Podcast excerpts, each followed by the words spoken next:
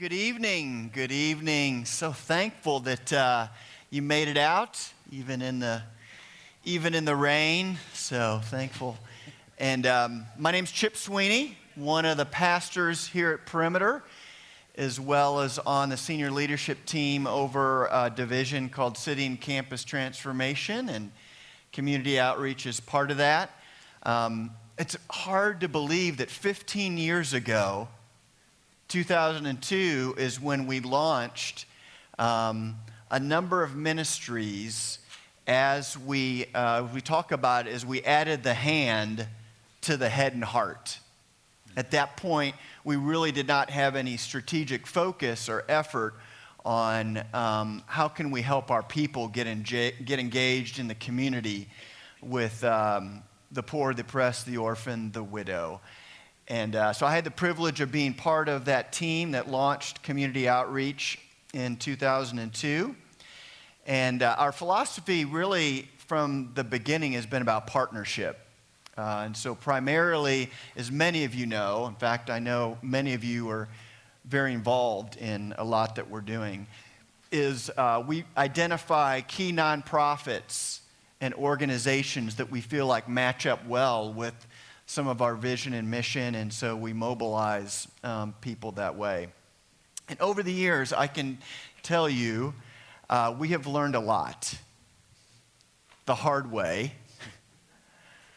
Uh, we've learned a lot. And we've learned a lot from folks like the, the men that are with us um, tonight. I'm so thankful for both uh, Brian and Sean to be with us.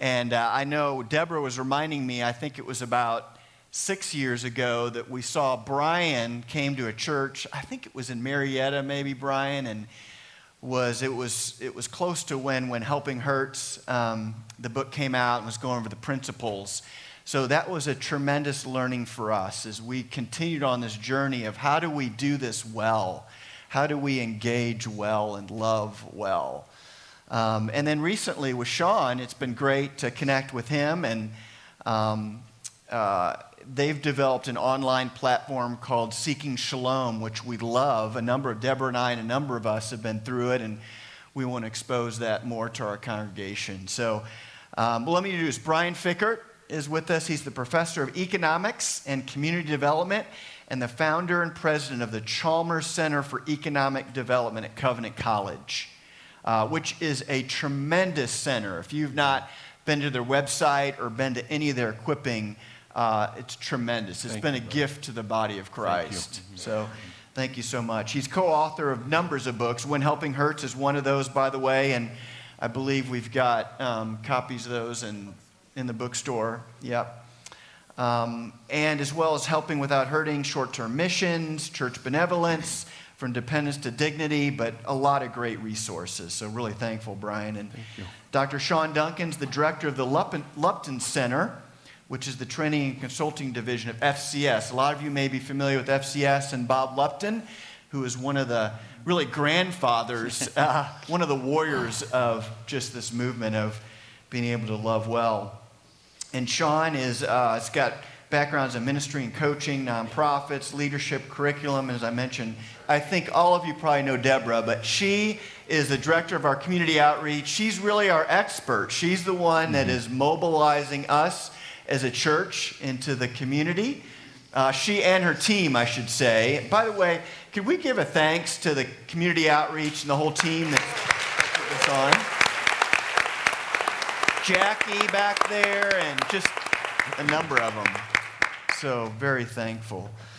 Um, so, here's the format. I'm going to go ahead and, and start us out and ask some questions, kind of get things rolling. And then, uh, after a period of time, probably 45 minutes or more, we're going to open it up for Q&A. And so, as you can see, uh, there's a number you can text. If you have questions, uh, you can go ahead and, uh, and text those. Um, that'll be part, uh, we'll also have some mics, so we're not going to be able to get to every question, but um, I do have this handy dandy um, device up here, and so if I can figure it out, no, I'm just kidding. Uh, we'll get some of those too. And then Deborah's going to conclude our time. you know, I think one of our, our primary goals is obviously we want to learn from um, these guys who are experts, uh, but we want to know okay, what does it mean for us, right? What does it mean for us as a church? Um, but also, what does it mean for us individually and as families? And how do we practically, uh, it may be whether it's just getting started or whether it's moving from um, to a deeper level of engagement. So very excited about that. So let me uh, let me go ahead and pray, and then we'll get started. Father, we do give thanks for tonight. We give thanks that you are um, a God who loves us uh, much more than we could ever imagine. Thank you that um, every person is made in your image that everyone has dignity. No matter what our socioeconomic status is or what our race or ethnicity, um, but we are all extremely valuable and we give thanks. Thank you for your body. Thank you for the privilege to be your children. And thank you that you would use us in such a way that we can love others uh, for your glory and for your kingdom. So pray that you would meet us here tonight. Pray that you would guide and direct um, those who will be sharing and speaking. And Lord, my prayer is you would work in each of our hearts. Work in each of our hearts, Lord, to make us more like you and to be drawn into how we can uh, continue to be part of uh, just your glorious kingdom work. In Jesus' name, amen. Okay, well, let's kind of start with the basics. and that is, you know, I think for many of us, um, when we hear poverty, mm-hmm. we immediately think of one thing, mm-hmm. right? And that is really material poverty. But um, help us understand better what, what really is poverty from your guys' standpoint. You want to d- dive in? Sure. So maybe I could introduce this by way of example. Let's imagine that um, you have a son and he is uh, highly successful in high school. Maybe he's a perfectionist. I might know some people who have those qualities. and he's a 4.0 student and he's the captain of the soccer team and he's highly successful. And he goes off to college and suddenly some things start not going too well. Uh, for the first time, he's struggling academically. He's always gotten straight A's, and now he's struggling to get B's. And he can't cope with that. He's a perfectionist. He can't cope with that. He's getting B's, and he's discouraged by that. And, and he's used to being the, the star of the soccer team, and suddenly he's on the bench because there's seniors who are better than he is. And so he's struggling with the fact that he's, he's not first, he's not starting.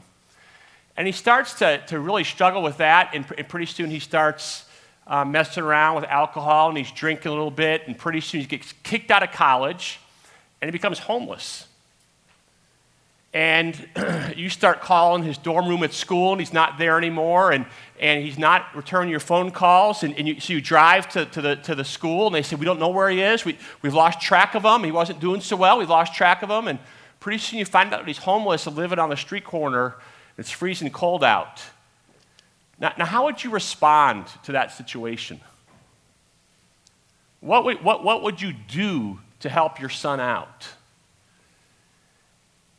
There's a sense in which he's materially poor. He's homeless at that moment. He, he's living on the street corner and he didn't have a house.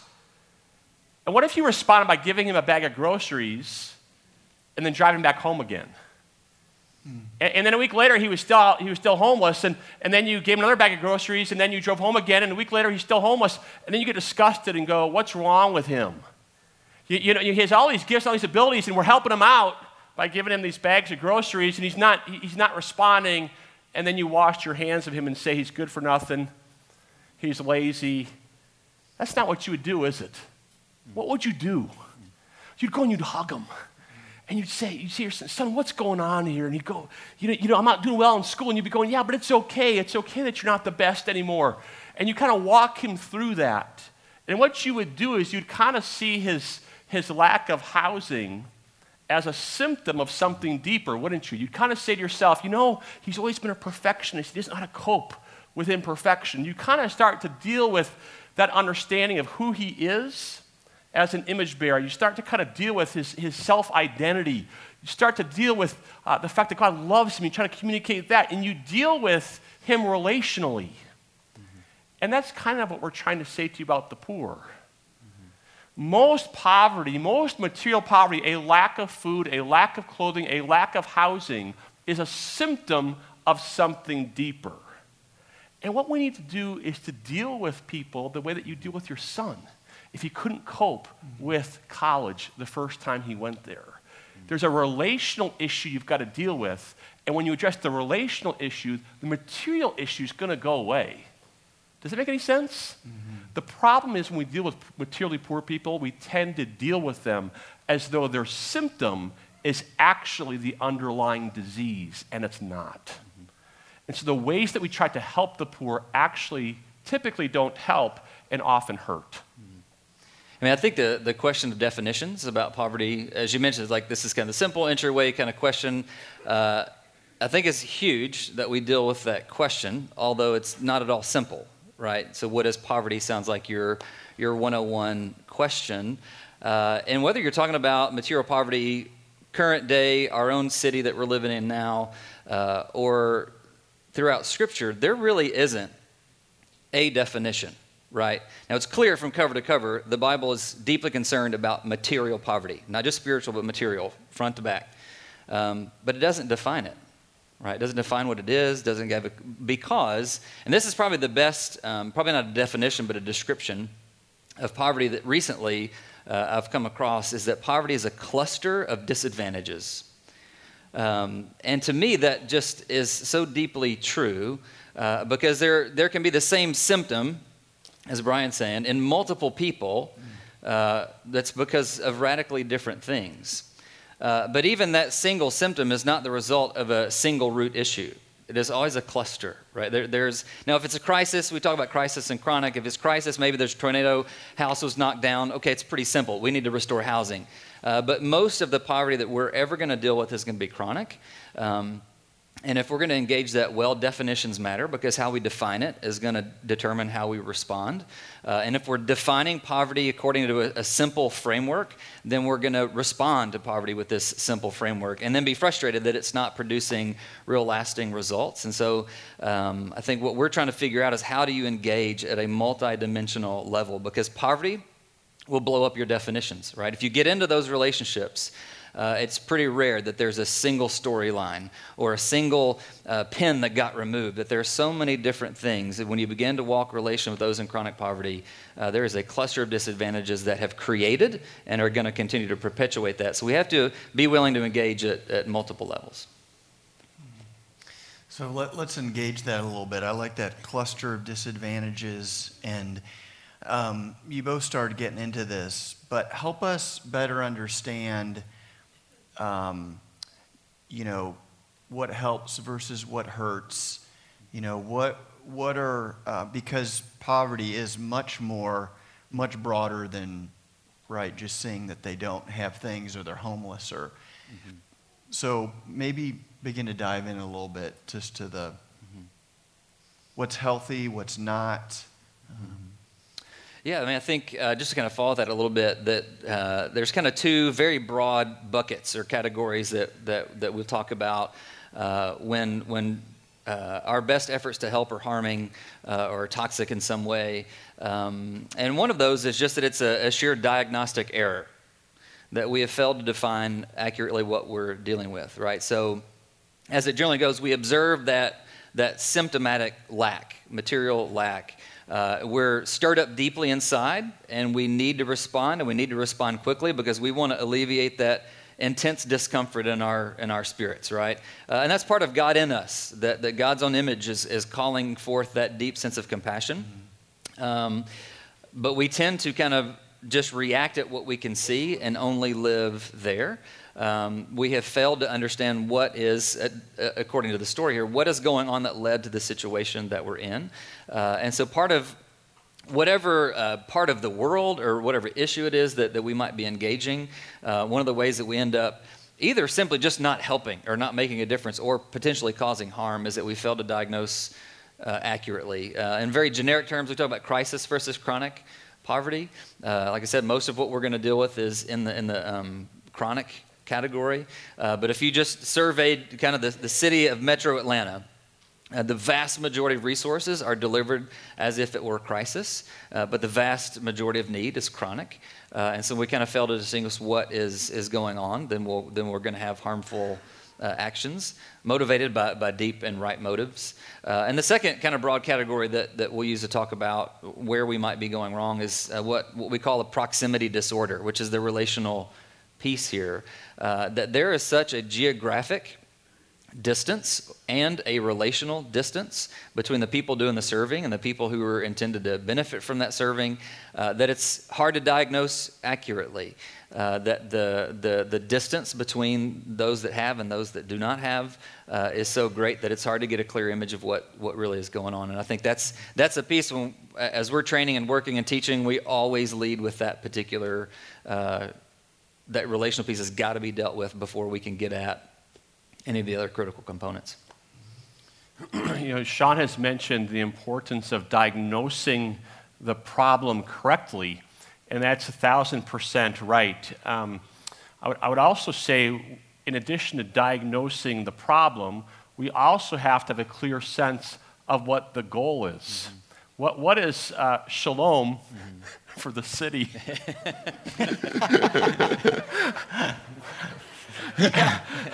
actually Good, look Good. like. I'm so nervous. I'm going to say it wrong. You think you're nervous? Yeah, you think. we, we have to actually know what the goal is. And I would submit to you that the problem, the biggest problem for most of us in this room today, is that we don't actually understand what human flourishing is for the materially poor or for ourselves. Right on. And see, the implicit assumption in most poverty alleviation work is that the goal is to make the poor like us. The goal is to turn inner city Atlanta into wherever we are right now. Uh, the goal is to turn Uganda into the United States. Because we have a sense that we've kind of arrived, that we are flourishing. And, and I would submit to you that, that's a, that, that that notion is at the heart of what's wrong in our poverty alleviation efforts. You see, most of Western civilization has defined the human being as a fundamentally material creature. We, we, we think of human beings as fundamentally material, and hence flourishing is to have more stuff. And, and, so this is kind of like the American dream kind of idea, right? And so, so, so the, the flourishing is to have more stuff, and there's kind of two ways that you can help poor people to have more stuff. One way is to give them things, and, and I think a lot of people in this audience, I'm suspecting there's one or two Republicans here. I'm just looking around the room and just guessing that there's one or two Republicans here going, you know what, that creates dependencies. Let's help the poor to work. That's a better way to do it. And, and, and I would agree with that, but if the end game of the work is to pursue the American dream, there's something wrong with that.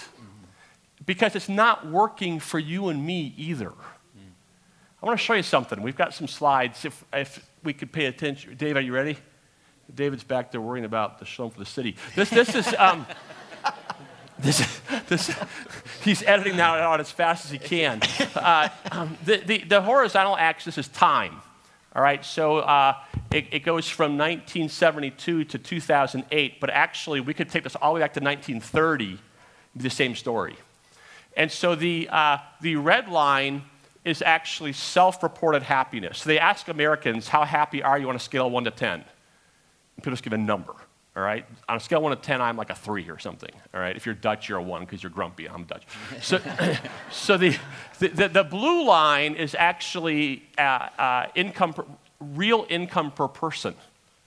And what you'll notice going on here is that real income in America has steadily increased. It actually, you can go all the way back to the 1930s. Real income in America steadily increased. But what do you notice about the self reported happiness of the average American? it's flat, and you actually see it starting to go down, don't you?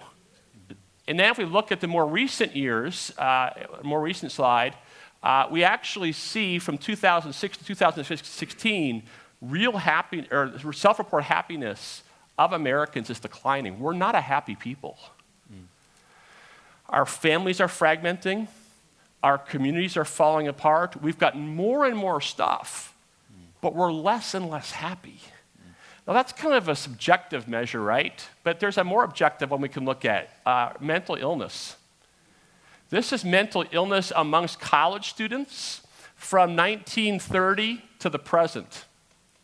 And you'll notice this, that the mental illness, particularly anxiety and depression amongst college age students in America, over the same time period that our incomes and wealth are expanding uh, to unprecedented, unprecedented levels, uh, mental illness is skyrocketing in America. And there's been research done on that. You know what they're finding?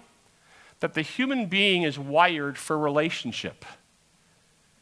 God is inherently a relational being. Theologians point to four key relationships relationship with God, with ourselves, with others, and with the rest of creation to work and to glorify God through our work. What, what scientists are finding is that human beings are wired for relationship and that there's a huge breakdown in relationships for Americans, particularly America's youth. And they're discovering there's a breakdown in two primary relationships for America's young people. These are secular scientists now a relationship with others, particularly older adults, and secondly, a relationship with a higher power, what some would call God. And they're arguing that it's a breakdown in relationships with others and with God that's leading to explosions in mental illness. They're also finding the reason these relationships are breaking down is because we become materialistic people. We're all pursuing the American dream so quickly. We're all trying to accumulate higher and higher degrees of income and wealth. We don't have time for relationships. There's nobody at the dinner table anymore. And American society is breaking down. Now, to say to the poor, come be just like us, we're not the answer here. And so that, that same material approach we take to serving the poor, we're taking that to ourselves. It doesn't work. So the, your original question was, how do we know when we're helping without hurting? Guys, we don't even know the answer for ourselves yet. I'm full of optimism and hope. Lots of shalom over here, buddy. let's dig into let's dig into flour- shalom and flourishing some more. It, what it so what does that look like? You're, you're hitting on it some, Brian, with the relationship piece, but you too, Sean. What? Mm-hmm. So what does that look like? Again, both for us and for right those that maybe appear to be more in need. Mm-hmm. Yeah, so there's a there's a couple of uh, uh, ways about thinking about that uh, for us organizationally. So uh, FCS is located in the neighborhood of historic South Atlanta, which is not the part of Atlanta below 20. It's an actual uh, neighborhood that's just south of the old Brave Stadium. I'm still a little wounded that they're not there anymore, but that's another story. Uh, but there's a neighborhood there called historic South Atlanta, and as our goal is to empower neighborhoods to thrive. Flourishing and shalom is in our language of mission and vision for the neighborhoods that we partner with. Uh, which comes to the question well, how do you define that? Um, so we, act, we do. So there are 12 indicators in three separate categories where we are tracking and measuring and interviewing and listening and following, and it's everything from household income, uh, which, as much as we would say yes, that it's not about material things, we would all say yes, it's also about material things. Uh, even in Scripture, as God is calling forth justice and harmony and righteousness and shalom, it is bound up materially in some way, right? Uh, and so we look at things like that, but we also look at things like a sense of place. Do you have a sense of identity about where you are? Because biblically, uh, I believe that, that the context of neighborhood is much where the idea of flourishing happens, right? Uh, that is not just about the individual and their relationship to God, which is valuable. Um, it is not just the individual and their relationship to their church, which is also valuable. Uh, but for the most part, uh, I think you could also track with, with a graph like that the displaced nature of American life. Uh, the sense of neighborhood and place. It's so much of like, uh, it's, the, um, it's the water the fish in Scripture are all swimming in, is this deep sense of what it means to be in place. The core context of thriving the Old Testament is land. And that's not just about a material possession of land, it's about place and belonging and people and neighborhoods and connectivity. Uh, so I think at least part of our definition as we're constructing what it means for people to flourish has to do with place uh, and us living together and thriving together. And that, yes, there are enough material things that people are not suffering and hurting. And in that post traumatic stress of daily survival, right? Uh, but it has much more to do with uh, living deeply at that neighborhood place based level uh, that's really pretty fascinating. Um, and that in that, that secular researchers are seeing that we are more segregated than we've ever been, not just by race, but even more by economics. Uh, that poverty continues to thrive because we segment it and we isolate it and we segment and we isolate wealth as well. We're not living across the street from each other anymore, right? Um, and that's not just because the materially poor need a middle class person to look at and see what a work ethic is. Not what I'm saying, right? It's because we need to see one another and learn from one another. Because the values that have shaped uh, an affluent culture in this, this country are not gospel values, right? Uh, but I have seen in my neighbors who are materially poor uh, some gospel values that I've long since forgotten.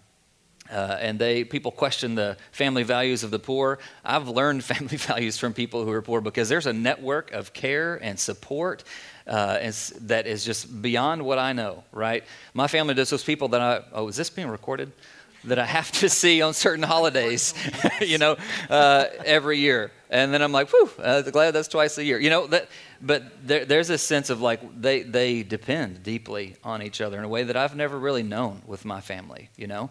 Um, and so I just think it has to do with this kind of deep neighborhood, place based level that's, that we, uh, are, our own salvation, our own uh, sanctification is at play when we are not in mutual relationships with those who are experiencing poverty. Excellent. You know, it says in the book of Leviticus that the poor should be able to live beside us in the land. That, that's a, quite a command. Hmm. The poor should be able to live beside us in the land. Now, think of housing patterns. Hmm. Think of transportation patterns. The, the, Chalmers Center tries to equip churches to help people who are poor one of the ministries we use is something called Faith and Finances. And so it's kind of financial education and literacy for very poor people. We've done some research. We've, we've, we've asked churches that we've trained whether they've implemented this ministry or not. And the primary determining factor as to whether or not the churches have implemented the ministry or not is this Does the church actually have existing relationships with poor people or not? You see, you see, folks, for, for most of us, we're not living beside the poor in the land. Where we've chosen to live, the patterns of our lives pull us away from living beside the poor in the land. And guys, you don't have to get up every morning and hate poor people for this to happen. Just live the normal mainstream American life. and It will suck you away from the materially poor. When my oldest daughter was four years old, one of my colleagues said to me, Hey, there's a soccer league. Why don't you get your daughter playing in the soccer league? Sound like a good thing. I, I got to tell you guys, it wasn't 40 days of prayer and fasting that went into this. It's like, what the heck? Sign Anna up to, uh, Jessica up to play soccer. That one decision made on a whim determined the course of our family's life for the next 20 years because you sign your daughter up to play soccer and the application form says, Are you willing to help out? And I check yes. Don't ever check the yes box. Because you'll become the head coach of a sport you've never even seen for the next 20 years of your life. You would make a great goalkeeper, by the uh, way. Yeah, I played exactly. soccer my whole life. we always wanted guys like so you. So coaching was kick it to that net, guard this one. That's all I knew for 20 years, my soccer and basketball, and with a certain demographic, a certain population. Now, it wasn't because I didn't like uh, uh, poor people, I just wasn't thinking. And because I checked that box, it sucked me into a system that pulled me and my family away from the poor on a daily basis. Guys, you know what it's like? You have your kids in a private school, they're involved in any extracurricular activities at all. My kids in a Christian school, they're involved in extracurricular activities. The second you do that, it's all over. There's no time for anything else in life. You work, you go to basketball games. That's it. And soccer games. That's it. There's nothing left. It's the degree of intentionality that it's going to take for us to live beside the poor in the land is off the charts. There I'm full a, of good news. there was a, an author that was doing some uh, just some research on kind of American churches and their connection to understanding of poverty, and uh, it was pretty overwhelming response of churches that said yes, caring for the poor is key to Scripture and, and God's God's concern. And the next question is, do you know anyone who's actually experiencing poverty? And the percentages are in the single digits at that point. Uh, and so their, their conclusion is that the great tragedy is not that the church um, doesn't care about those experiencing poverty or isn't generous towards those experiencing poverty, but the great tragedy is that the church doesn't know those experiencing poverty, uh, which kind of led to this like thought experiment, which I'd invite you to give, a, give it a go. Uh, if you were to walk out of your front door how far would you have to walk to come to a front door of someone who's experiencing poverty, material poverty? Uh, to take that a little bit further, if you were to leave your front door and start walking, how far would you have to walk to reach the door of someone who's experiencing poverty? That's a door you wouldn't have to knock on because you know you're already invited in because mm. you've been there so many times. Mm. Um, my guess is not a lot of us um, could, would, could ask Siri how far that distance is, and she would be calculating, calculating. Uh, but I think that's yeah, that there's, and it's not a, it's not a choice. Where uh, most of us didn't wake up and say, "I want to live completely isolated, away from anyone experiencing these realities." Uh, but it re- requires, if we don't make a choice, that's where we'll be, right? We have to make deliberate choices to be somewhere else, where we shop, where we eat, which league of sports we play in, which schools we send our kids to, which neighborhoods we live in. These require very deliberate choices uh, that we make. Uh, and that's going to put us in proximity, which can open up a whole different world of what, what we're even talking about when we talk about charity, ministry, benevolence, and poverty. The, the, the whole framework of what those mean to us will, will change because it will then become neighboring right? It won't become uh, ministry. You know, like that, that was the greatest shift that ever happened in my mind where I struggled so mightily in relationships with people that were different from me and from a different world from me. And it took years before I was like, I'm finally figuring out the barrier of why I can't connect well is because I'm still assuming this is about ministry.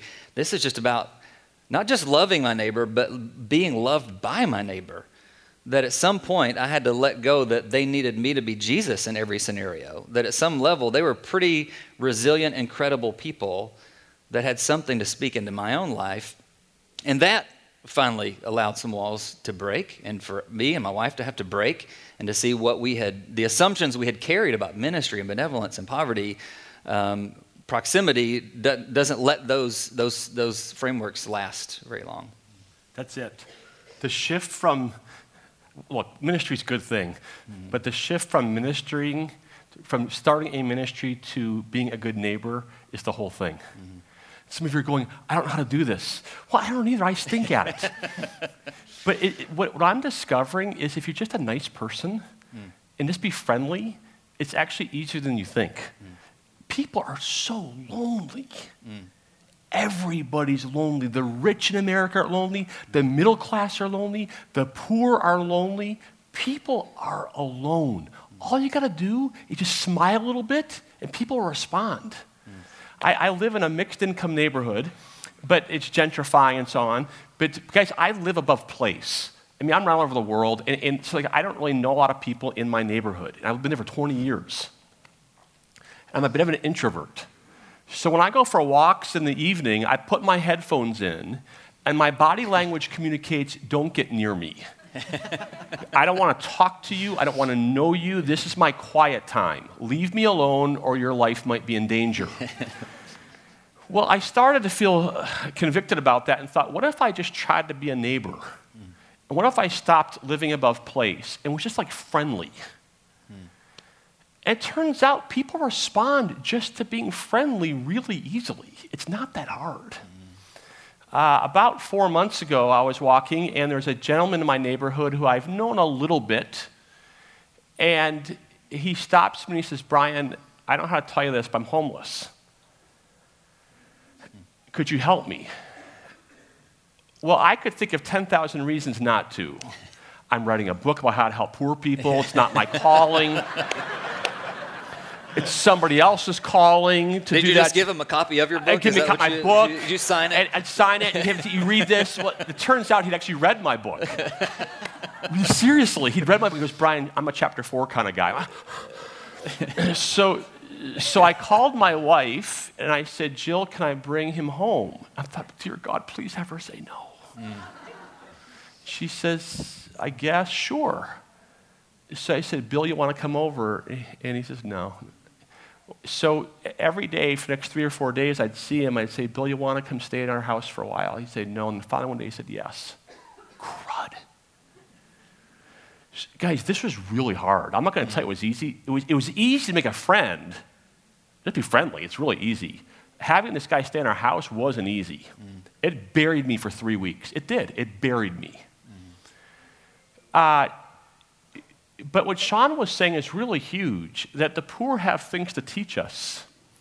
So, uh, Bill was staying on our sofa, and uh, Jill, my wife, was um, off for the weekend uh, visiting her mother. And I said to Bill, Bill, would you clean my house? Because Jill is coming home, and I need my house clean. He loves to clean. He goes, Sure. So, Bill all day is cleaning my house, and I'm sitting in my study writing this book about how to help poor people. And, Bill, all day long, is muttering under his breath, all day muttering. And he's got some mental illness issues. And at the end of the day, I said, Bill, who are you talking to all the time? I thought I was going to say, like a secret friend or something. He said, oh, I've been talking to God all day long. I said, What? He goes, Yeah. He said, Our work is an act of worship to God. So all day long, I've been saying, Dear Lord, thank you for the opportunity to work. Thank you for the opportunity to stay in this house. Thank you. Do you do that? I was in the other room having a nervous breakdown with a stupid book, and he's out there worshiping God all day, cleaning my house. The next day, I came down for breakfast, and there was on the kitchen table a, big, a long note from Bill Dear Brian, Jill is coming home. Don't you think you ought to get her some flowers and put them right here? There's a big arrow telling me where to put them. Well, the truth of the matter is, it never occurred to me to get my wife flowers. So is Bill teaching me relational things? He is. He's become a dear friend. He texts every day. He texts me all day long. It's wild. But Bill is ministering to me. I have a friend who lives in my community. Guys, you can all do this. Just go be a friend. Just be friendly. Yeah. So, uh, one of the things I hear you saying is, you know, we sometimes go into this thinking about how they need so much what we have, and really it's the opposite. We need them as much. Both and. Um, so, Deborah, I want to get bring some hope to our to our situation scenario here. But I, I did want to say because I know Brian, you were asking us before we got started about. Um, you know, Atlanta has changed drastically over these last 20 or 25 years. I mean, there was a day back pre Olympics and uh, before that where the concentration of poverty, right, was in the inner city, in urban. And uh, that is, you know, there's all kinds of studies now, the suburbanization of, of poverty. And so even out where we are, here in this area, um, you know, I think Jeff, uh, maybe it was Jeff Norris, was sharing with us when he was preaching last week. Just even when you look within a six mile radius, right, of here, that you've got, you know, up to 25% are, quote, struggling, right, in poverty or struggling. Um, and so while our neighborhoods, you're right, are sometimes very much differentiated socioeconomically, we don't have to go very far anymore. And Deborah, maybe you could talk a little bit about that even, and maybe some of your own um, story. Um, yeah, so like they were saying, there's, I feel like being close um, and neighboring helps you bridge those relationships. Many of you know around here that we talk all the time about um, serving geographically, and we've been kind of moving out and building relationships in the communities around us with nonprofits and schools um, in, in the effort to build those relationships. Um, and we can do that in a number of ways by serving through nonprofits and building relationships with the clients that they serve. Um, but many of you in the town hall meetings probably heard me share my story um, I was serving through Perimeter Church in the nonprofits in Norcross when I live in Sugar Hill. And I think the, the joy that I've experienced, and like we said before, we're all on this learning journey together. I think what I've experienced in the last probably three years in serving in my city, in the schools in my city with my neighbors, becoming my friends um, has allowed me to build those relationships that have opened doors. And my coworkers know this. Recently, there's a woman that I've built a relationship with through working, volunteering at the school on the PTA, and her, and her husband took his life a couple weeks ago. Um, but it allowed me to move closer into her space where she was always like this oh, you're that church person. Stay away from me. It's okay that we're on the PTA and, and, we live in the community together. But it allowed me to serve her in such a way that she allowed me to come over to her house and be with her in that time of need and pray with her. Um, and I wouldn't have gotten that chance maybe if it was over here in Norcross. Um, but because she lives in my community, she is my neighbor, she is uh, a friend, it has allowed me to relationally serve her in a huge way. Um, and I didn't know that she was materially poor. Mm-hmm. I just assumed since we served on the PTA and we did all these things together, I, I don't go, by the way, are you poor? Because I'd love you better if you were poor. um, but, but to my shock, she was. Mm. But, I, but it has allowed me to serve her in a huge way. I would say here at Perimeter, you know, we are oftentimes in a bubble being mm. here. Um, we do live in communities that are geographically distant from people living in need. Um, but that's where our nonprofit friends really come into play. They are building those relationships. And yes, we ask all the time, I feel like, for you to give stuff.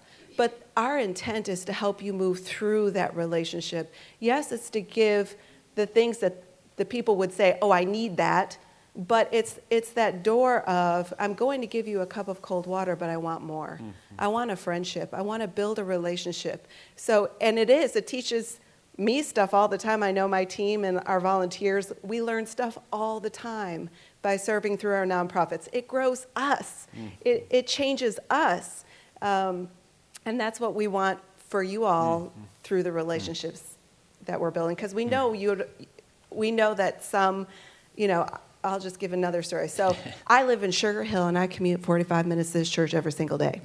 it is a long commute. And I ask God all the time, I'm like, Lord, would you let me move to Johns Creek? It would be so much easier, it would be faster.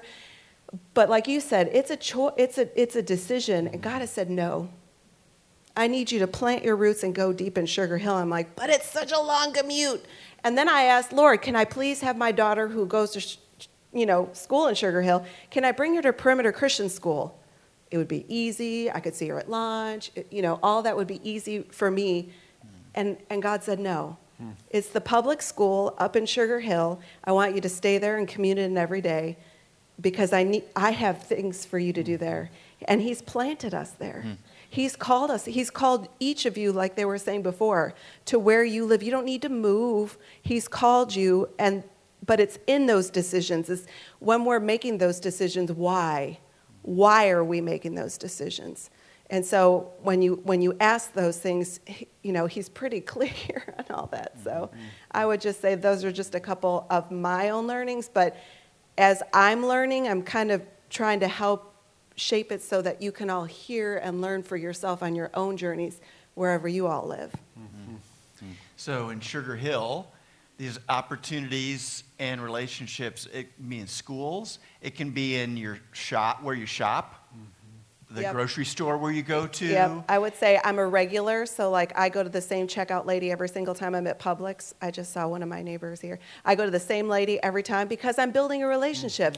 And the other thing is, is I take time when I go to the store. Like I try to, I had to go back and apologize one time because I don't go when I'm in a hurry because I really want to know my checkout lady and talk to her. Her name's Helga. I want to talk to her. I want her to pray with her.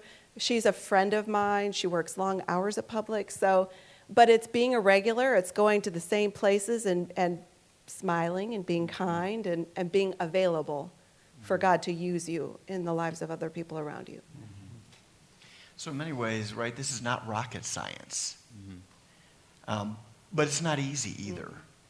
Um, and, and what, you guys have hit this some more, but what, what are some of the barriers we've got yeah. to be able to work through, right? To become where we can be good neighbors, we can neighbor well, we can love well. I think one of the um, the absolute hardest things uh, for me uh, was finally coming to terms with the uh, that that when I what I called serving was an expression of my power and my privilege. I'm more educated than you. I'm wealthier than you, right? I'm whiter than you, you know.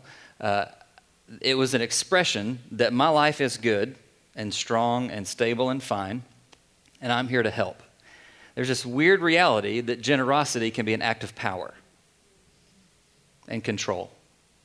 Uh, and so that ministry and outreach and service can be just as much about our brand building and an expression of our own goodness or power than it is about service. You think Philippians 2, Jesus casts off power and privilege and all those rights, and it's, it's a coming under. And so I think there's this paradox in this that yes, it's easy, right? It's, it's what we all, it's, it's knowing people and being known by people. I think, but the, the complexity, the hard part of it all is the posture change that had to happen for people like me. Was that um, it was easy to get me excited about a book that told me to go and love the poor. That fills all my messianic expectations for myself, right? Uh, it's harder to say, go and be loved by, go and submit to someone in poverty, go and be led by, go and learn from. Uh, when it became that, so I remember praying deliberately for the house that we're still living in today. Like it was a decision of prayer because when I saw it, look at the ugly house. I don't ever want to live here, but, but that's where we landed, and that's that's where we we discerned. And it didn't take long. The, the prayer switched from God, let us be your hands and feet and show us where to go and what to do. Before I was like, as I'm pulling into my driveway, I'm like, God, please let my neighbors be inside and leave me alone. Right? I'm like, because all of a sudden it was like, I, it could no longer function on like, oh, Thursday afternoons from 6 to 7.30, I can go do this thing for, for folks. But, you know, like in the rushed pace of our frantic lives, you know, I'm, I'm driving in and out from meetings with church and all this other kind of stuff, and I'm flying into the driveway, and our neighbors are just kind of sitting on their porch. I mean, they've been to work all day, but work's over, they're just hanging out on the porch with each other as a family. Crazy idea, right? You know?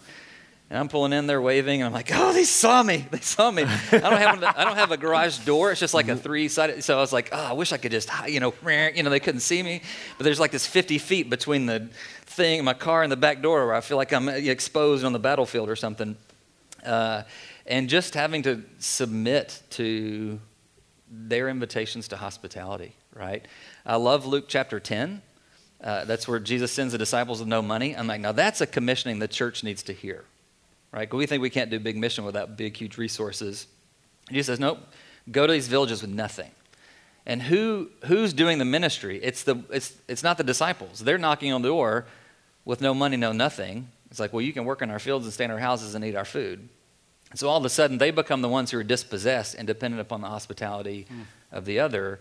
And that's, to me, like the biggest barrier is not la- language is hard, culture is hard, all that stuff is, yes, all that stuff is difficult. But the hardest thing for somebody like me was just this posture of needing to be in the lead and to be in control. And then all of a sudden, it's like, no, there, I'm, uh, I've got to release this, this, this power thing and come under, uh, which is a whole other kind of journey.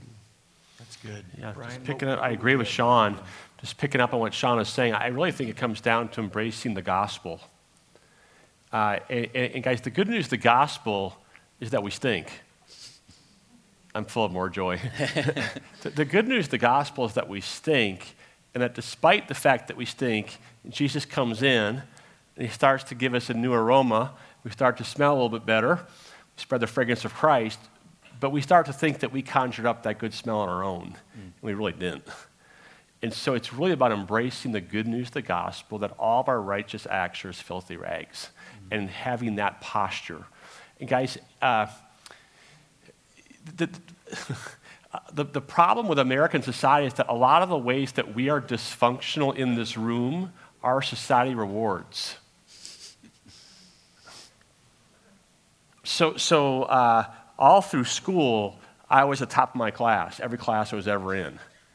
So, so like when the teacher would assign you like, you know, um, extra reading that's on reserve in the library, and you guys didn't read it, I always read it every single time.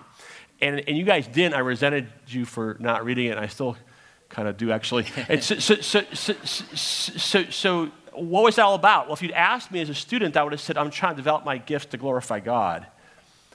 And there's some truth in that, but there's also a perfectionism, a control, a fear of not knowing the answer on a test. And so the way that I did school was I memorized everything because I didn't want to get in a test and not know the answer to something. Mm-hmm. It's a control issue. Can you see that? It's about not wanting to not be in control. And so my way of, of dealing with it was to control all the variables by memorizing everything. When you get into adulthood, it doesn't work that well because there's too many variables, right?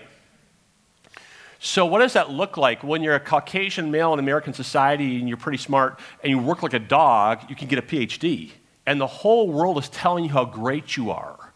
It's, oh, look at him, look at him, look at him, look, it's great, it's great, it's great. But the dysfunctions that come from being wired like this are significant, but they're hidden. So, it looks like this My oldest daughter when she was five years old, started acting really strange. And she's giving me permission to share this with you, by the way. She started acting, really strange. We took her to the doctor and we said to the doctor, What's wrong with her? And the doctor examines her and he says, uh, She's got obsessive compulsive disorder. And I said, What's that? And he said, She's a control freak. And I said, Where'd you get that from? and that was his reaction. now, now if, if you ask any teacher in school, they will tell you that Jessica is the best student they've ever had, national merit finalist. Every single thing she does in school is perfect. But what that looks like behind closed doors is sobbing that she might get one wrong on a test. It's enslavement. It means when she was 13 years old, I said, Jessica, go clean your room. And she bursts out in tears and says, I, I can't do it, Daddy. I said, Why? She said, Daddy, when I take the rag and I wipe the bureau, more dust falls. I can't tell when I'm done. First year of college, she takes a course, and uh, the assignment is write a history of the, uh, write an economic, political, and uh, uh, economic, political, and social history of the country of your choice. She chooses Russia. Costa Rica was an option. she chooses Russia. Do you know how complicated Russia is? So after four weeks of nervous breakdowns, weeping and gnashing of teeth, she shows me the paper and says, Daddy, what do you think? And I read it and I said, Jessica, it's master's degree work. You're a freshman in college. It's master's degree work. But you're going to have a nervous breakdown if you continue this way. The way that society is set up rewards my dysfunctions. Are you tracking with me? The irony of it is, my new homeless friend Bill has obsessive compulsive disorder too. But the way that it's worked out in his life has led him into hoarding and being evicted. You see, Bill and I have the same dysfunctions. It's just that the system's channeled his in a different way. We want to help him launch a cleaning business, and he decided to call it OCD. Overcoming dirt was his tagline. the systems support my dysfunctions. For other people, the systems crush and exacerbate their dysfunctions. Bill sounds like he's really good for you. He's a piece of work. Um, let me take a slightly different direction in that I want to make sure um, we talk a little bit about work and vocation. Mm-hmm. And because I think sometimes it's easy to disassociate mm-hmm. that part of our life from what we're talking about. Mm-hmm. mm-hmm. Talk a little bit about just the significance, right, of um, our work, our occupation, our, our relationships, our influence, and all of that. How, right, we can bless and share. Some of those things. Yeah, so this, uh, especially for FCS and the work that we're doing with neighborhood development uh, in South Atlanta, this is essential to our ability to be successful at empowering a neighborhood to thrive. Um, so I think uh, in the Christian world, when we talk about kind of marrying our faith to our work, we we tend to limit that to kind of our behaviors in the workplace. Are we ethical? Which is good, right? Uh, are we excellent? Are we working hard and really showing what it's like to glorify God by, by working hard? Again, that's, that's fine and good. Uh, what we don't often talk about is how is the actual industry that we're in, how are we leveraging that industry for the flourishing of others? right? Because you could be an ethical, excellent employee inside of a business or organization that is harming neighborhoods in your community and harming people. Though unintentionally, you show up, you're the best employee possible. You, you pray with your, your, your, your, your coworkers, and you're just you're on time. You work hard. You do all that you're expected to do.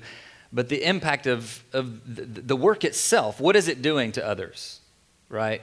Uh, and so we recognize that in the neighborhood of South Atlanta, if we're going to uh, do, do long term development in a chronically low income neighborhood, we're not going to do it because a guy with a master's or doctorate in theology is compassionate, right? Compassion's not going to change the systems that have harmed that neighborhood, right? Now, it's necessary maybe to get us there, but you know the people who are the most important to us in, in actually leading to impact?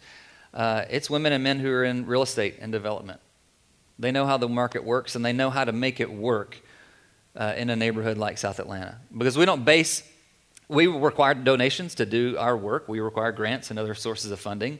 But we want that neighborhood to be a sustainable neighborhood on its own well being, right? And so we want strategies that actually work in the real world, right?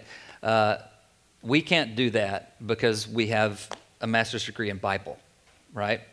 Uh, but there are women and men who've been gifted by God to understand that world and to be brilliant at it. And they can execute strategies that make that work.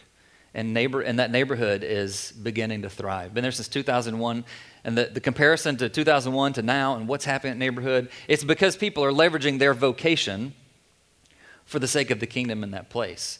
When we came to understand that uh, our next one of our next ventures was going to have to be a grocery store because South Atlanta has been a food desert for many years uh, we were thinking, well, we know compassionately that this needs to exist. We are in proximity, so we're hearing our neighbors say that this needs to exist.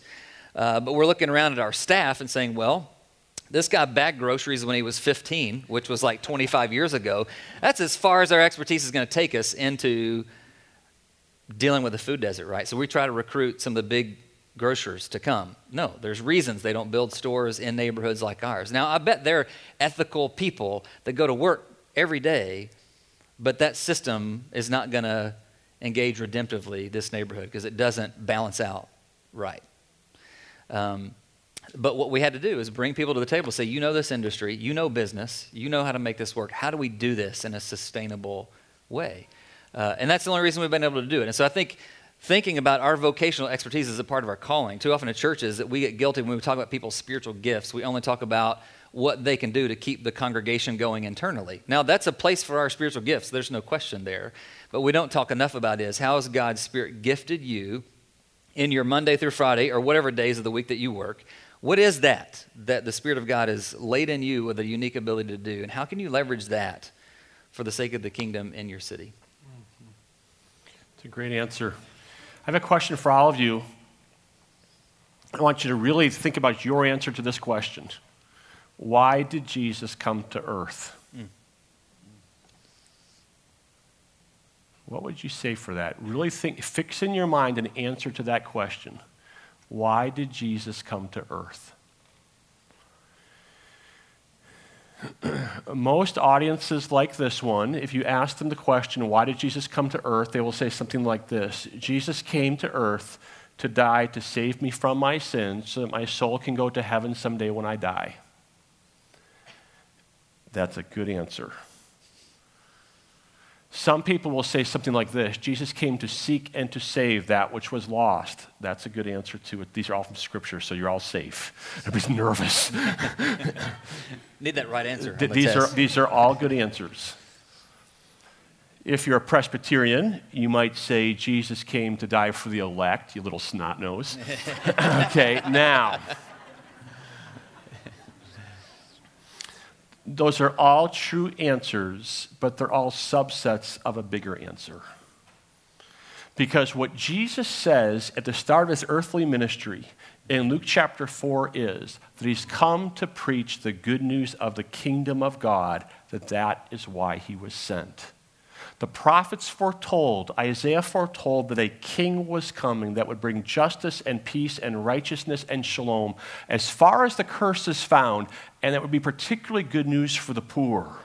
Jesus comes declaring his kingdom, his lordship over all of earth, that all power in heaven and earth has been granted unto him. He's Lord, King of kings and Lord of lords of the Atlanta Braves He's King of Kings and Lord of Lords over Chick fil A, over the transportation system. He is King of Kings and Lord of Lords over every square inch. That's his message. He declares that message and he shows that message amongst the poorest people on the planet.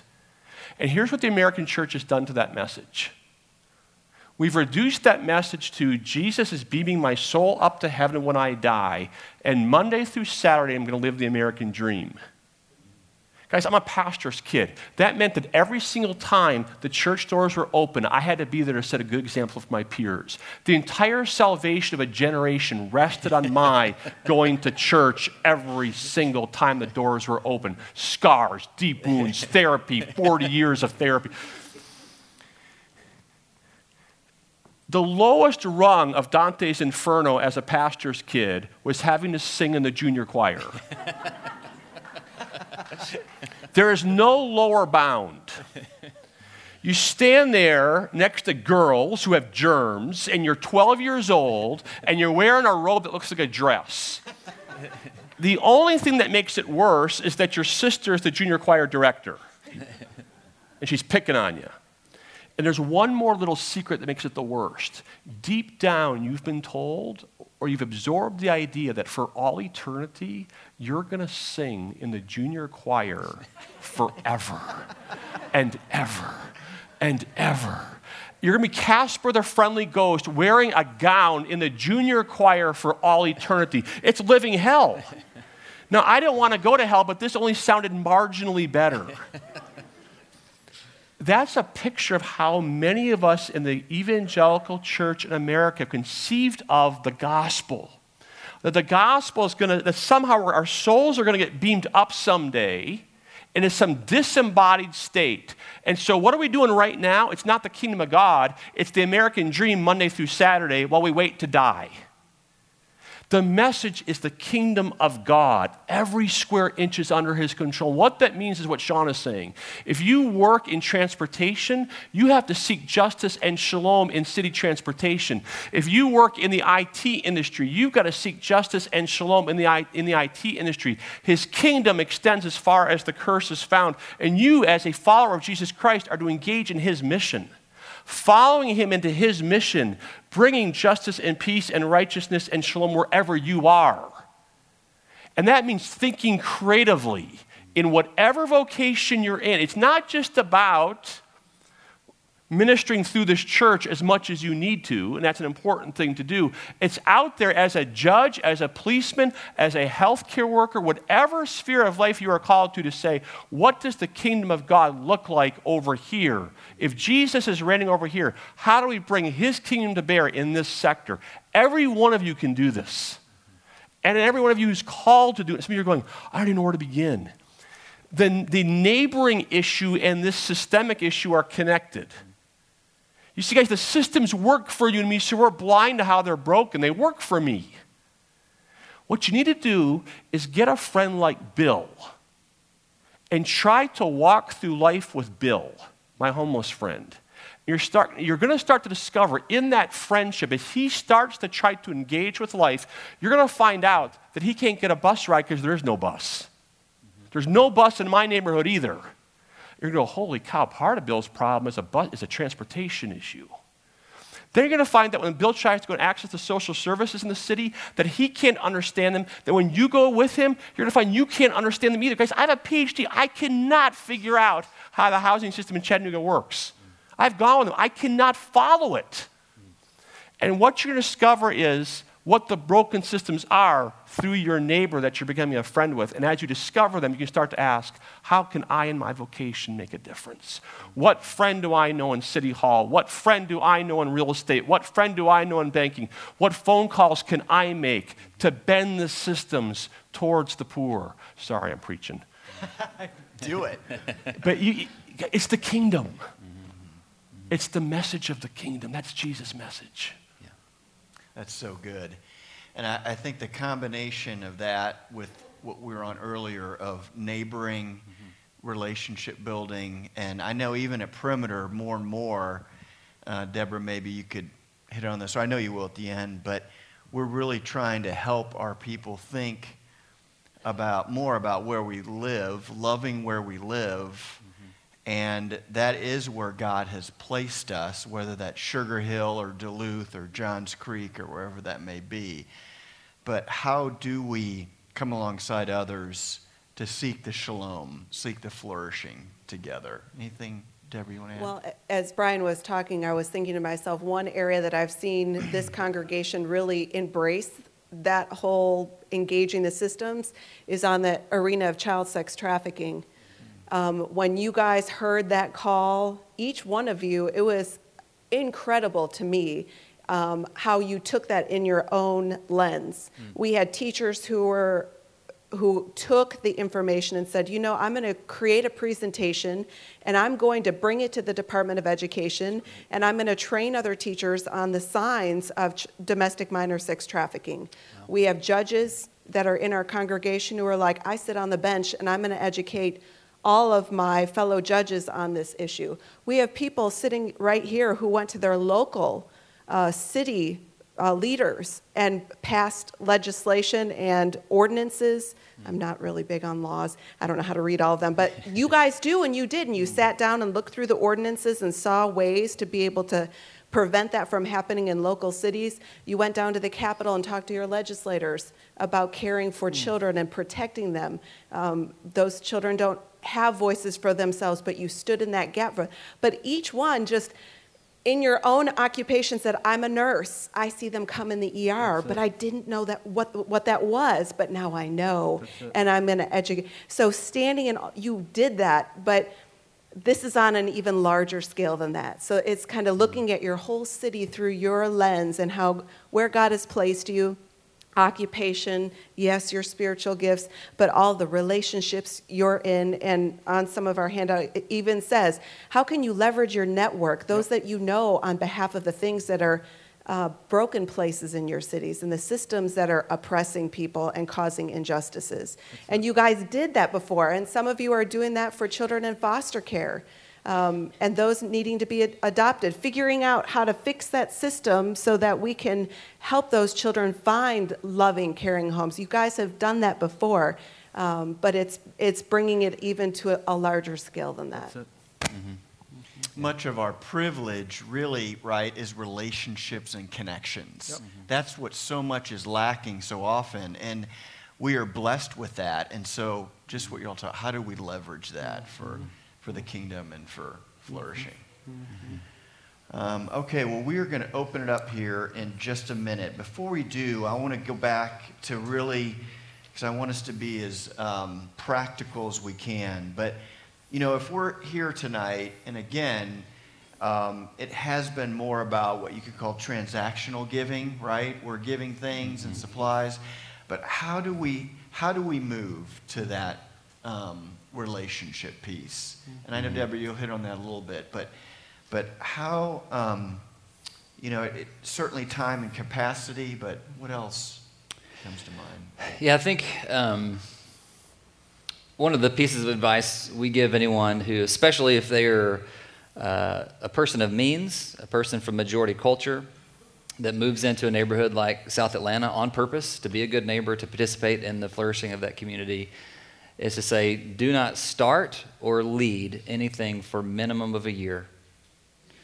Uh, so at some level, I want to release you from the pressure to fix poverty in 2018.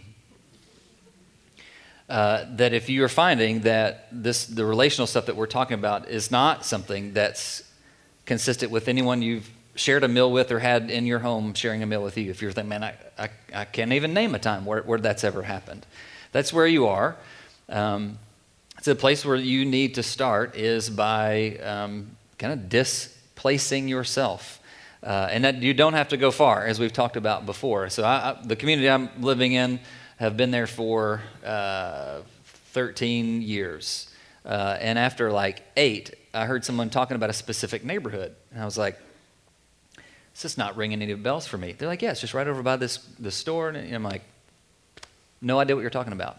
So I go for a drive, driving through there. I'm like, how have I lived here for eight years? Didn't even know this little pocket was even here. So I started doing a little research. I'm like, oh, this is one of the first freed African American settlements in DeKalb County, right here. Go figure. I didn't even know it was there. Blind to it. And as much as that I was deliberate about trying to shape cross cultural relationships and interdenominational partnerships and all this kind of stuff I'm trying to live into, completely blind. Didn't have any clue that it was there, right? Uh, because even though our communities are becoming more economically diverse, uh, there are some still pretty hard lines between who really gets listened to, who's valued, right? Especially if you're in an apartment, you don't really count because you're not a permanent homeowning resident here when the homeowners move just as rapidly as people in apartments uh, in today's age, right? Um, so let's replace yourself. I mean, come, come back into your community as if it's a foreign country. I mean, you draw yourself up your own fake passport if you need to, right? Come back to where you've always been. Move back into your neighborhood, right? Move back in to the, the, the community, city, whatever you call the, the pocket that's geographically bound that you live in. Uh, see it differently don't lead or be in charge or go to rescue, and find leaders you can follow uh, who are not like you, especially if they have or are experiencing poverty. Um, learn to learn to be loved by them. It's not about your ability to to, to love them in some uh, ministry kind of capacity, but can you be loved by them? Uh, and do that. Let that work do its slow, disruptive work in you, and doors will begin to open to the other systems and complexities that, that exist. Excellent answers. I, I um, want to just affirm everything Sean is saying. Uh, just add a few more things. One is um, there are different callings in this space. Mm-hmm. So, uh, I don't personally feel called to frontline ministry with poor people uh, 24 7. I don't. I feel called to work on the issue of poverty 24 7. But the truth the matter is, if, if I had Bill living in my house every day, I couldn't get anything else done. And, and I don't actually think my gifts in the kingdom lend themselves to that the best. And so some of you here are going, these guys are talking about relational ministry, relational ministry. I don't even like any people, much less poor people. I don't like anybody. Uh, there's a place for you too. It's called repentance. No, um, but there, there, are different roles and different niches. So, for example, uh, I have a friend who is um, uh, extremely wealthy, who um, uh, is, is, a, is a guru in, well, he used to work for Google, in, in, a, in upper echelons of Google. And, and you know, I would say that frontline relational skills probably aren't his primary spiritual gift. But he's brilliant at strategy. Brilliant. So, what is his role? Well, he serves on uh, my board. And, and uh, he's great at giving advice. He's great at strategy. He writes big checks. Now, so, so, I don't want you to hear that there's not any people to write big checks. There is, but you need to write checks to ministries that are engaged in relational ministry. In other words, sometimes you can't be the frontline relational person, but pay for people to be the frontline relational person. All right, so, so there's a mindset in a, in a direction here we're trying to push you into, but there's different roles for different people in that direction. And I wanted to mention two resources. This is a commercial, I apologize, but uh, two more resources that are coming out that you might be interested in to kind of uh, tweak your imagination to prick your imagination a little bit and to help you think through some possibilities. One is a book that's coming out in, I think, about two months called Practicing We've changed the name, Practicing the King's Economy. Uh, there's a subtitle, Honoring Jesus and How We Work, Earn, Spend, Save, and Give. And so this gets into what Sean was talking about earlier, what I was talking about. No matter what your vocation is, no matter what you're doing, how can you bend your business? How can you bend your company? How can you bend it towards uh, the poor. And so these are practical, it, there's a lot of theology in here, but there's also a lot of practical stories about how people just like you are trying to creatively live out the story of the kingdom of God and its economy uh, in the modern era. And then there's another resource um, that's more on the neighboring piece, which is a, an online course, Are You a Good Neighbor? And so you're asking, how do you get started? There's a course you can take. It's online uh, from the Chalmers Center. I think there's probably a brochure in the back at our table about it. Uh, uh, and it's kind of some of the questions that Sean was asking earlier are in that course. How far do you have to walk before somebody uh, doesn't know you or does know you? Those kinds of questions. It just starts to get you thinking about how to be a better neighbor. So there's a course there for you as well. Great. Thank you, Brian. Let's, uh, let's open it up to a few questions from you all. Thank you for bringing us some your presentation and some statistics and so forth, and what the ways that we are not as great as we think we are. I have a question. You have done a lot of research. Have you found a country, a state, even a community, a county, where helping the poor in the way that you envision it, envisage it, envisage it, has been made manifest and has been successful. Are there places where this is being done so we can say it does work? Somebody has proved it, and therefore we can. So, one of the most exciting things, just uh, internationally, I've had the opportunity to be a part of, uh, is work through Opportunity International in Nicaragua. So, one of FCS's former board members who for years and years tracked with Bob Lupton, who I'm going to tell you called him a grandfather of all this. Got dinner with him tomorrow. I can't wait to share that, share that little tidbit with him. In uh, the faith. in the, okay. In the faith. Actually, great grandpa Bob, I think, I think that's what they said about you. Um, uh, so uh, he, he, this former uh, board member, uh, kind of drug uh, Bob into getting involved in Nicaragua 12, 13 years ago, uh, and asking these questions: What would it mean if we partnered in such a way that we were driven by these development based thinking, not relief or charity, but development. Really, what, what, does it look like, and can we, can we do that? Uh, in 12 years of investing deeply uh, in uh, creating businesses that work for smallholder farmers, right? Uh, because uh, there's this massive gap between the farmer on the ground and the global ag industries and what they're doing. Uh, and they are always going to be left out. The whole parable or proverb about give a man a fish versus teach a man to fish, they don't need to be taught how to fish, right? Especially not by me, right? They know how to do what they do, but the system does not include their well being, doesn't care about their well being, right?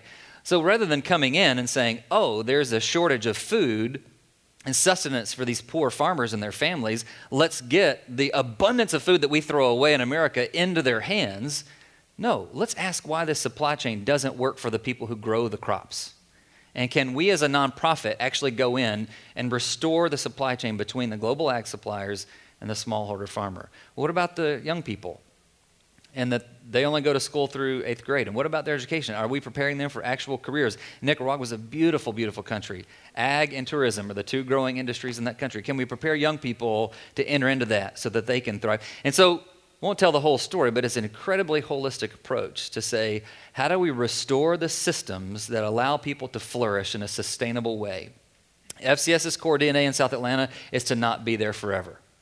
We're, in a few years, don't plan to be there any longer, right? And some people are like, that seems like you're, that doesn't seem very like loving as a nonprofit to not want to be there. No, because if a neighborhood's thriving, a nonprofit nonprofits are, are, are an example that the fall is there, right? We're having to fill gaps that shouldn't exist, right?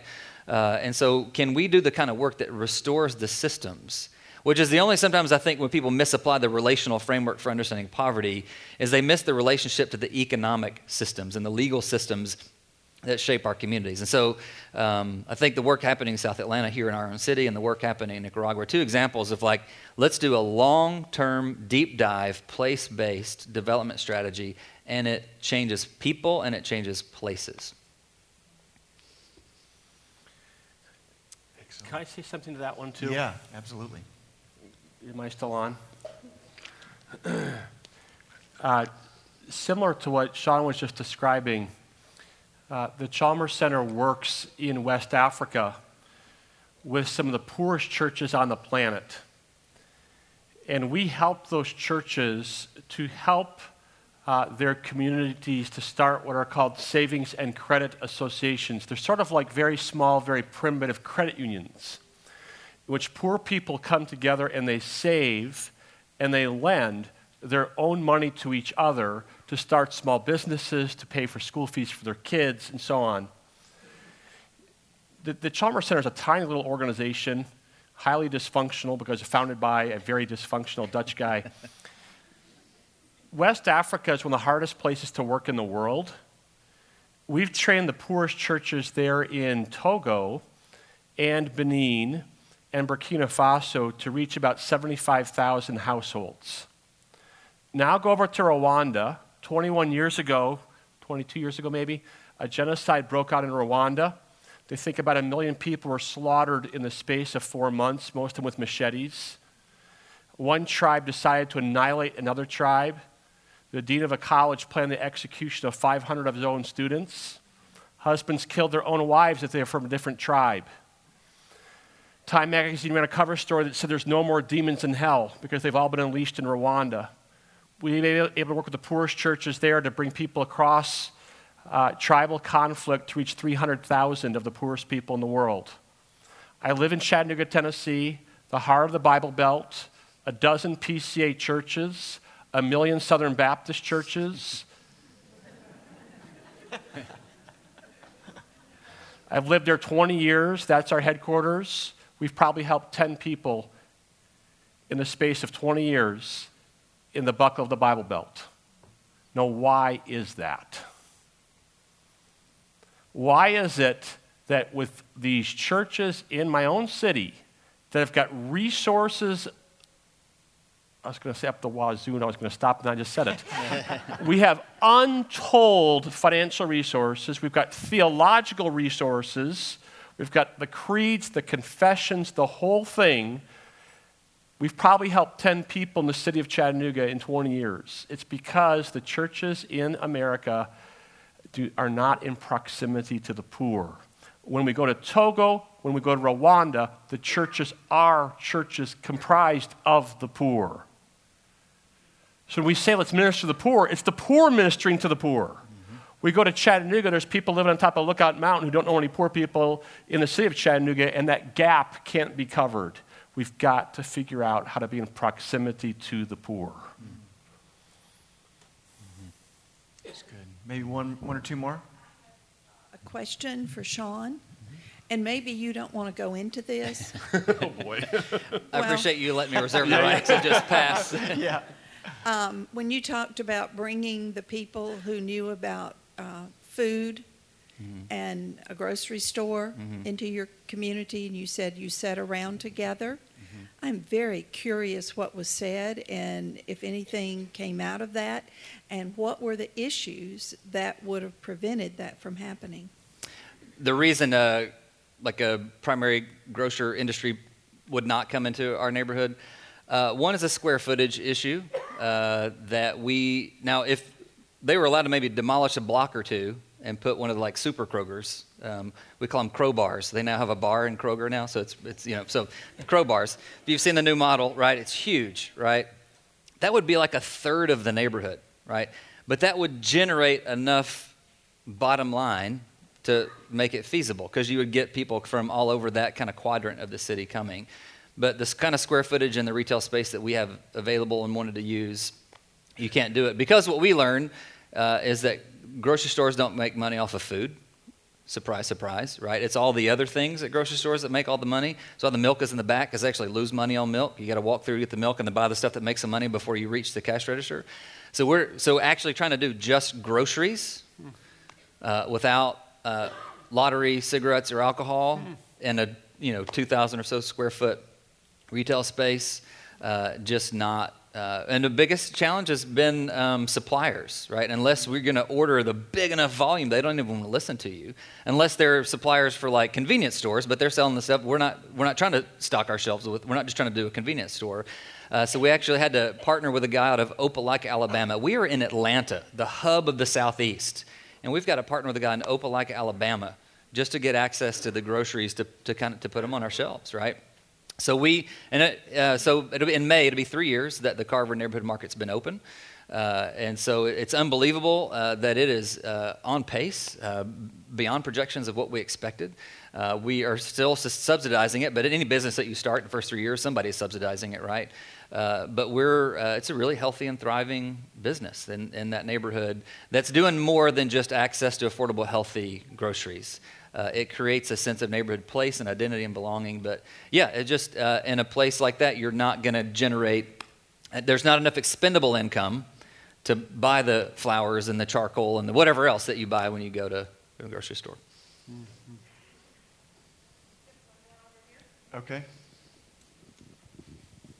Um, I'm not sure if I can get my question across well, but I'll try. Um, so I appreciate how you guys really touched on how we um, can individually approach this in terms of transforming our whole mindset and allowing it to be something more organic in our relationships and our whole approach um, uh, to, you know, causing flourishing. Um, I, I, think one of the things that I'd like to hear a little bit more about is, um, I think you guys touched on it in Mr. Um, um, Fikkert, your book, and then also I think uh, Bob Lupton mentioned in his book about um, how our focus is so much on relief in all of the efforts that we do mm-hmm. um, here in America. Oftentimes, it's it's all a, a, relief approach when more of what needs to be occurring is a is a development approach. And you guys kind of touched on that a little bit. But as a church, I'd be interested to hear how we can approach what what methods we can use to really approach um, our neighbors and approach um, reaching out to the poor with a development approach. That makes sense. That's good. A good question. So, just two distinctions even within relief versus development. Uh, when you're talking about development, uh, you can talk about developing individuals. So rather than just providing relief resources to an individual, you develop them. Faith and finances, uh, jobs for life, these are all curricula that are out there uh, that develop people, individuals. It increases their capacity uh, to find sustainable well being in their lives. And that's huge, right? Um, you also have to think about community development. That's what FCS does. We're trying to think about the systems and structures that surround those individuals. Because even if that individual gets a better job and manages their money well, if they're caught in unfair housing and they get displaced from there and no longer have access to that job because there's not transportation to get them there any longer, their life is crippled again, right? So, as much as it's important, develop individuals, yes, do that work. Uh, but you're also going to find that there are environmental issues uh, that uh, have to be dealt with. That's actually FCS's history. FCS used to stand for Family Consulting Services because the idea is well, you can't help young people in, in tough neighborhoods until you help their families. So Bob gets his PhD in psychology from UGA to like do this family consulting service. It's the, the, the family unit. That's where, that's where it all is about. But it didn't take long of really focusing there to say, you know what, no matter what we do for those individual youth or those families, they are caught in environments, neighborhoods, places uh, that are harmful. There's systems, no matter what progress that person or that family makes, the environment is subversive to that health. And so the organization shifts to be about focused community strategies. How do we develop neighborhoods and places where people can thrive there? So, again, I want to affirm everything Sean is saying. Um, I feel like I'm always giving a commercial. I don't mean to, but we have a book called Helping Without, Helping Without Hurting in Church Benevolence, mm-hmm. which I, I, think is often a good place to start because mm-hmm. almost every church in America has people coming in asking for help with their electric bills or with gas money or something like that. And so it's often the first point of contact that a church like this would have with low income people. And so a good place to start is with that because it's a point of contact. And so there are things that you can do to reshape your approach to benevolence to move it away from lots of writings of checks, kind of relief work, into more developmental approaches. So, we kind of walk through that in our book, one of the most powerful things that you can do is change the dynamic in that moment from, uh, will you write us a check, to a dynamic that says, uh, what are your, in which the church is saying to that low income person, uh, what are your dreams? What are your goals for your life? What gifts and abilities do you have? What resources do you have that you can use to achieve those goals and those dreams? Uh, how could we come alongside of you and walk with you as you pursue those goals and those dreams? And you kind of help them develop an action plan uh, for their future. And so it's, t- it's changing the dynamic from we're here to write you a check to you're in charge of your own development, and we are here to walk with you through that. And then a really powerful thing you could do, and this church could do this, I've seen churches very similar to this do this, is use something called a circle of support. Uh, there's a wonderful church in Dayton, Ohio called Fairhaven. Uh, it's a Christian Missionary Alliance church. If you go to their website, look at something called Kettering Circles they're talking about there. And essentially, uh, the low income person agrees to have a team of usually about four or five people come around them as allies. And so it's a team of people who are going to walk with them, helping them to uh, use their own gifts and uh, bringing in resources as appropriate to walk with them. It, it, involves relation, uh, kind of an empowering relational approach and what will typically happen in that scenario is that as that circle of support is walking with that low income person, they will begin to understand what the broken systems are in that person's life. And so that team, in addition to addressing the brokenness in that person's individual personhood can start to address the brokenness in the systems around them. And so the same team can kind of push out against the systems as well as do the nurturing and encouraging thing. Does this make any sense? This church can do this. You can do this. And, and, you know, folks, the people who are struggling with material poverty have typically fairly significant problems. And so by using a team based approach, you can kind of share the joy and the burden together with others because it's exhausting, quite frankly. And so it's a way of kind of moving forward together. Uh, there's a lot in our book about all of that. Great. Last, last question. Yeah. Actually, it's more of a comment. I'm one of those busy moms that doesn't have time. And in my D group, we've been learning so much about, um, you know, the love of God, the Trinity, and at the end of those lessons, there's the mission. I used to skip over. but now I'm really trying to pay attention. And I feel like when we are working on our own hearts and we're asking God, where, where should I be? What should I do? When we live with open hands and, and an intention of giving, that God will use us wherever we're at. You know, the neighbor down the street's losing her husband. Mm-hmm. The guy around the corner, you know, is lonely. You know, the neighbor next door is 90. You know, so I, you know, you really have to open your eyes the way God would want you to wherever you live. Mm-hmm. But, you know, allow Christ to use you. And I think that that, um, not, it's helped me in my busy life to mm-hmm. allow Christ to make me outward, you know, thinking outward instead of what are my, you know, what do I need? I want to show my kids and my neighbors what Christ can do in them. That's it. I think that was a perfect segue for my yes. commercial. Yes. Um, there's an event coming up just for women on March 17th, and it's going to talk about, like you led with, I'm a busy mom, but just in all of the seasons mm-hmm. of our lives as women, how we can leverage the good gifts and talents and passions as women that we have, and how we can um, really leverage our influence and our impact uh, for God's kingdom. So I hope you'll join us on March 17th. It's going to be a brunch. That's good. Well, Deborah, why don't you continue and share? Because we will want a lot of people may or may not know what we are doing as a church, and really how people can specifically plug in. Yes, and I would I would just say to all of you, yes to all of this. And just Yes. know that as someone who this is this is my job here at Perimeter Church, sitting and being able to learn from these two gentlemen has been a privilege. Um, but as you heard Chip say in the very beginning, we went out and heard from Brian six years ago. Six years ago is not a long time.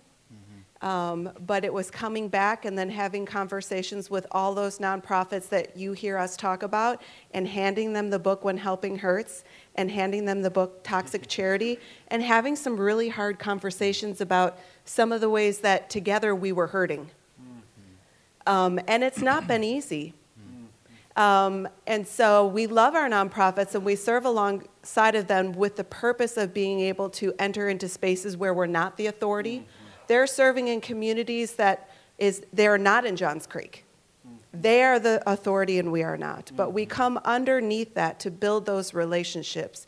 But what we've been asking as churches is can we do that in a way that helps and not hurts? Mm-hmm.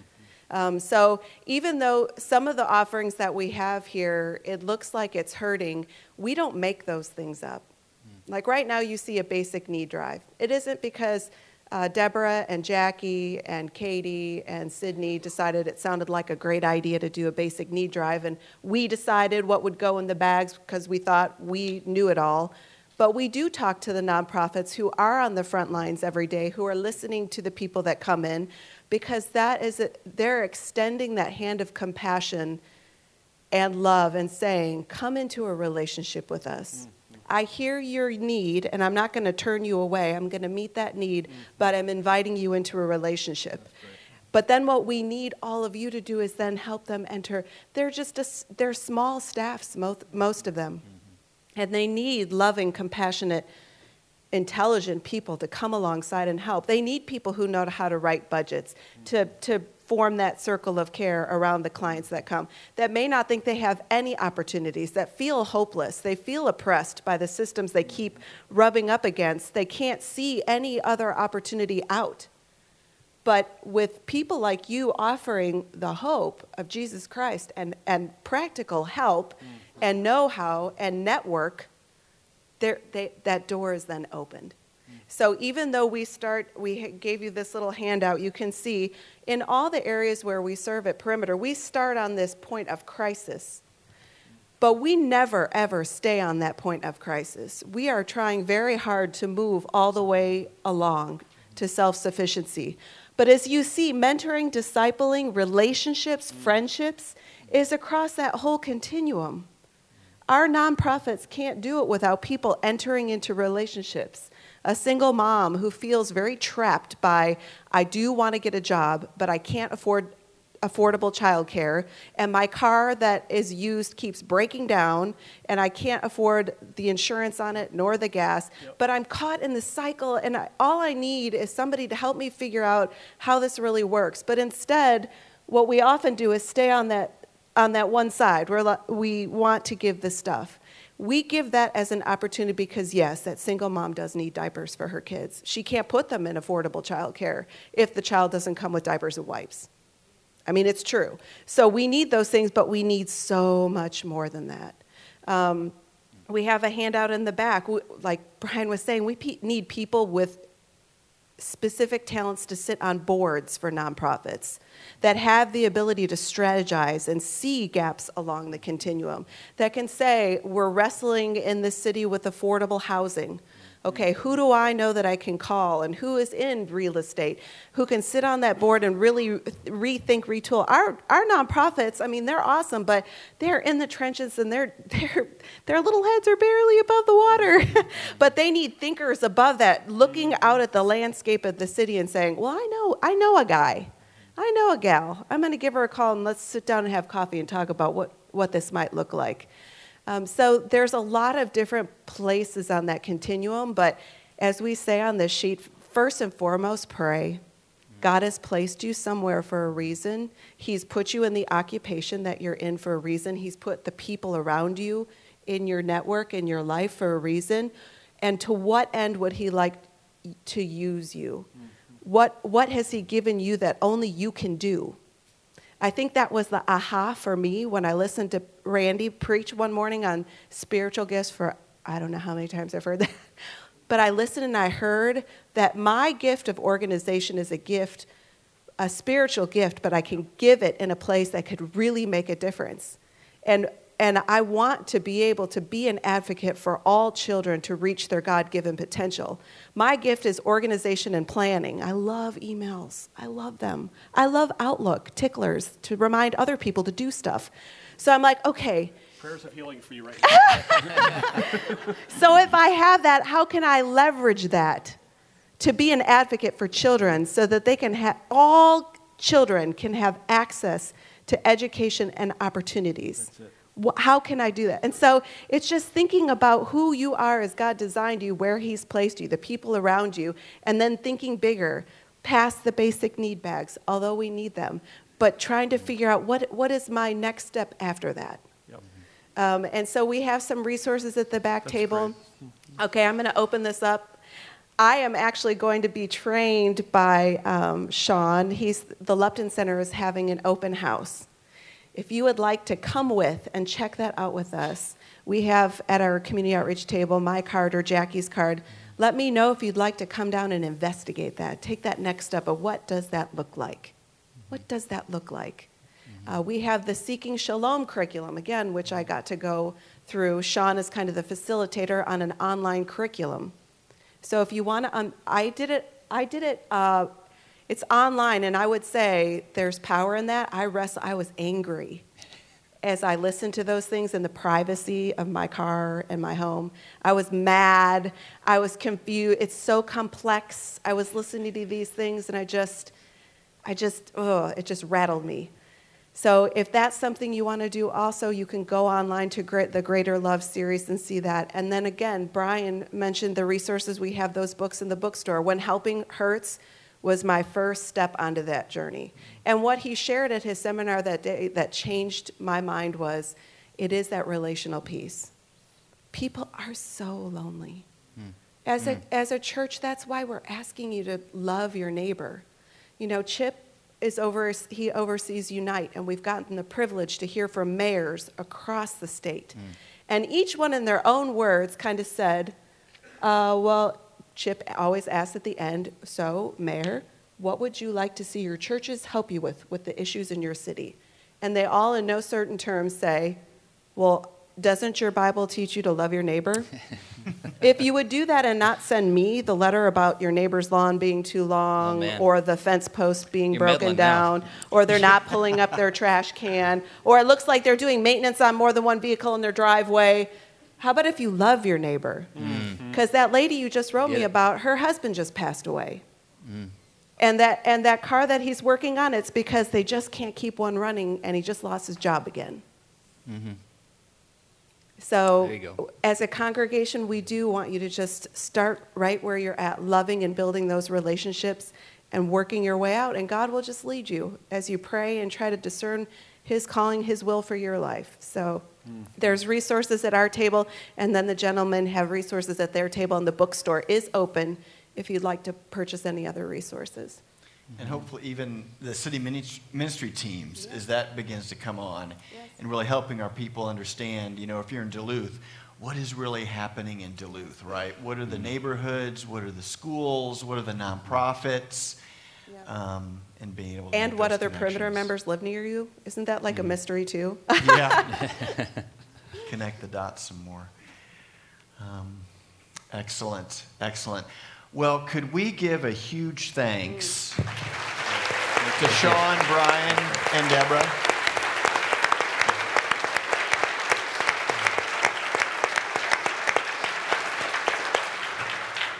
Tremendous wisdom. Thank you. Thank you, first of all, for what you're both doing in your uh, world, so to speak, in South Atlanta and FCS, and Brian, too, um, with, your, with your friend uh, Bill, right? and, uh, and obviously the giftings that God's used you to develop amazing books and curriculum, and you're a blessing to Thank us. Um, Sean, do you want, was there something you wanted to yeah, show? so uh, if you want to try out the Seeking Shalom uh, curriculum, which you get to see, hear from this guy and the author of When Helping Hurts, who let him put his name on it. I think that's a, that's a story he told me. I'm not sure. They're both on that, that series as well. We interviewed about 30 different people from urban ministry professionals, people who grew up experiencing poverty, to authors and scholars, just a whole realm of people. Deborah can connect you with the online series. If you want to have a DVD, if you like the physical thing in your hand and a workbook to write in, we have some of those on the table in the back. Uh, or if you just want to come visit us at Open House, it's coming up on a Monday and Tuesday in March. Deborah has already got a group of people coming down. We'd love to see you. And my colleague Donnell, who's in the back back there, he is our lead trainer in community development. He is a city planner, community development guru, which we are thrilled to have him on the team. So he'll be a key voice, key lead in that, that open house experience to talk about what development uh, can look like. So, yeah, we would love to support your steps of this journey. This has been highly disruptive in my life for the last 15 years, uh, and I, I, know what it's like to just com- feel completely uh, just shattered by these things. So we would love to continue walking with you on this journey. Awesome. Um, I do want to mention too before we wrap that um, you know we have a, a new series coming up starting next week as part of the Greater Love series, and this one will be um, diving a bit deeper into loving those of every race. But we have our next panel will be on Sunday night, March 4th. So that'll be coming up with some of our very own as well as a few others. Um, so thank you again for coming tonight. Please feel free to stick around. I don't know if these guys can hang out for a little bit, but there's tables back there.